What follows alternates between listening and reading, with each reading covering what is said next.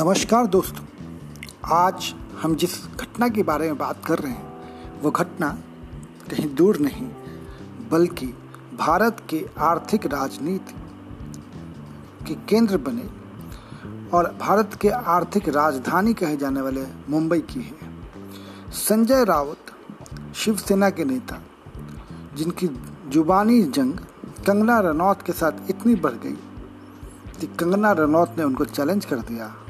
और आज कंगना रनौत का मुंबई में ऑफ़िस बीएमसी द्वारा तोड़ दिया गया।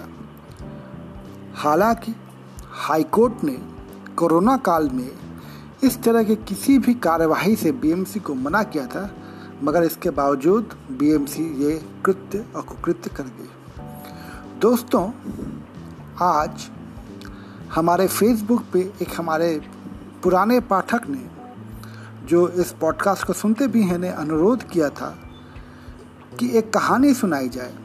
जो कहानी उसी मुंबई में 1982 1982 को हुई थी। तो दोस्तों, आज उस कहानी को लेकर मैं संजीव सिंह एक बार फिर हाजिर हूँ आपके इलेक्शन चस्का पे। ये कहानी हमारे एक पाठक ने हमें फेसबुक पे शेयर किया है। नाम न लेने की उनके अनुरोध से हम उनका नाम सार्वजनिक नहीं कर रहे हैं। मगर आप ये कहीं भी पढ़ सकते हैं, देख सकते हैं, क्योंकि जब हमने इस घटना की पुष्टि की तो ये घटना सब जगह आम पब्लिक में है। बात है 1982 की, जब इस देश में कांग्रेस का शासन था, इंदिरा गांधी प्रधानमंत्री थी, अटल बिहारी वाजपेयी एक बड़े कद्दावर विपक्ष के नेता थे और एक कार्टूनिस्ट बाला साहब ठाकरे, वो शिवसेना महाराष्ट्र के एक बहुत ही कद्दावर नेता थे। उस समय देश में खालिस्तान मूवमेंट चल रहा था, या यूँ कहें चलाया जा रहा था, और कहीं न कहीं उसमें कांग्रेस की एक मूवमेंट के पीछे एक हाथ थी। कहते हैं कि एक बार बाला साहब ठाकरे ने अपने बड़बोलेपन पर भिंडर वाले को चुनौती दी कि वो मुंबई आए तो उनको घुसने नहीं दिया जाएगा। ठीक उसी तरह, जिस तरह संजय राउत ने कंगना रेनौत को चुनौती दी थी, फिर क्या था भिंडर वाले?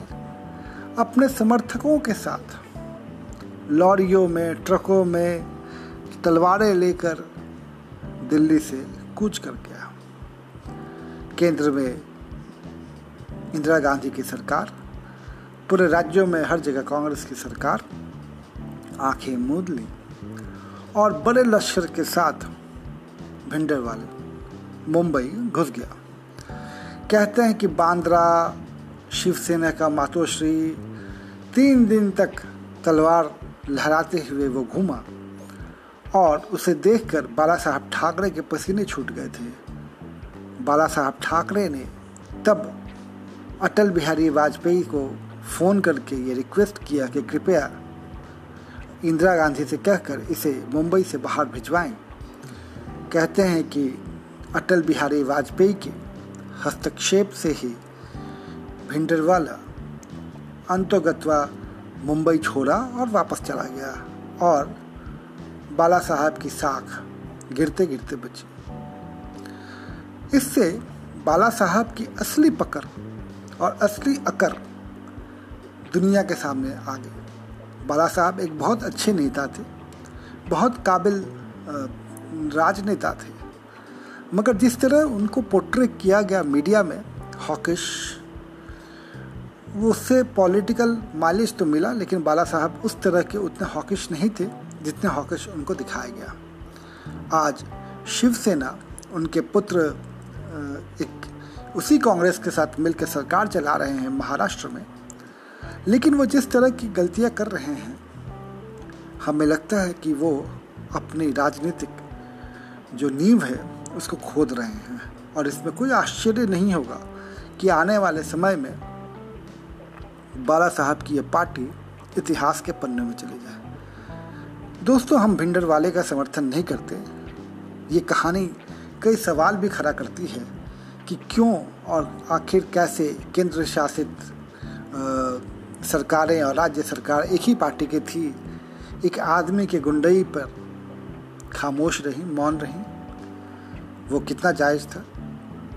आखिर क्यों इंदिरा गांधी के हस्त कहने से भिंडर वाले चले गए? तो क्या भिंडर वाले इंदिरा गांधी के हाथ की कठपुतली थे जो कहा जाता था?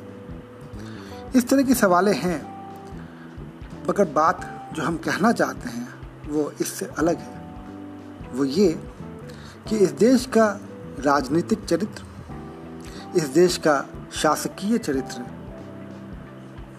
के ऊपर इंदिरा गांधी की एक अमिट छाप रही है, या यूँ कहें, कांग्रेस की एक छाप रही है, क्योंकि इस देश की शासकीय संस्थानों का चरित्र निर्माण कांग्रेस ने किया है। आज जो कुछ महाराष्ट्र में हो रहा है घट रहा है, उससे हमें तनिक भी आश्चर्य नहीं होना चाहिए, क्योंकि यह उसी चरित्र का प्रतिबिंब है। कंगना रनौत ने कहा कि तारीखें आएँगी, जाएँगी। आज तुमने मेरा घर गिराया है, कल तुम्हारा गुरूर टूटेगा, घमंड टूटेगा। ये सब पब्लिक पोस्चरिंग है, मगर सवाल ये कि इन सब के बीच में कहाँ गए सुशांत सिंह राजपूत और कहाँ गई उनके न्याय की लड़ाई? सोचिएगा ज़रूर, बताइएगा हमें। आपको कैसा लगा यह पॉडकास्ट धन्यवाद।